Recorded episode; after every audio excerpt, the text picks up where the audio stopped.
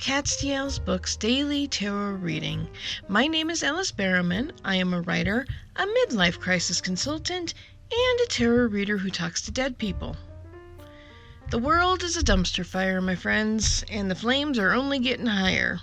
Lucky for us, I've got a truckload of marshmallows to roast, so sit by me for a few minutes, eat a s'more, and I'll deal some cards and let you know what's coming up for the day. Stop by my site, catstiels books dot com, that's C A T S T I E L S books dot com, for a picture of today's read, or if you want to book a private tarot read or a spirit read. Those are always fun. Today is Monday, and no, don't roll your eyes and don't groan.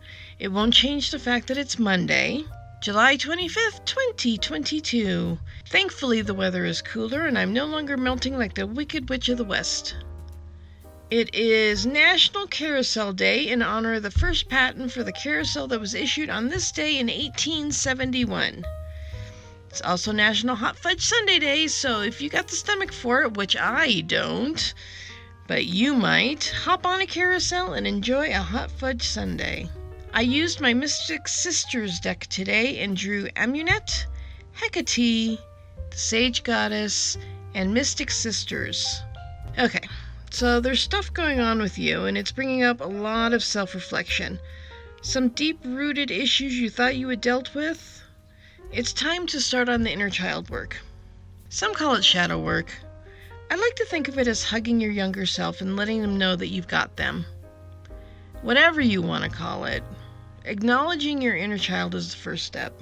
Give yourself some compassion and understanding through the process. Journal, meditate, exercise, whatever works for you to deal with the emotions that may bubble up as you journey towards healing, you do. Our family motto is, one of our family mottos is, you do you, boo.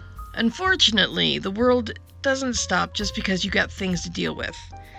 You're, I don't want to say you're at a crossroads, because I don't, I, I see it more as like a doorway.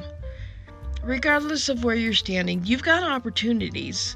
You're not sure which way to go. It's okay to take a step back and weigh your options. Just don't take too long writing that pro-con list. I feel like there's clear expiration dates here. I try to use the twenty-four hour rule. Use that time to mull, visualize, listen to your gut, phone a friend for an outside opinion if all else fails. As Doctor Seuss said, you have brains in your head, you have feet in your shoes, you can steer yourself any direction you choose. You're on your own, and you know what you know, and you are the one who will decide where you'll go. And on that note, have a great day, and I'll talk to you all tomorrow.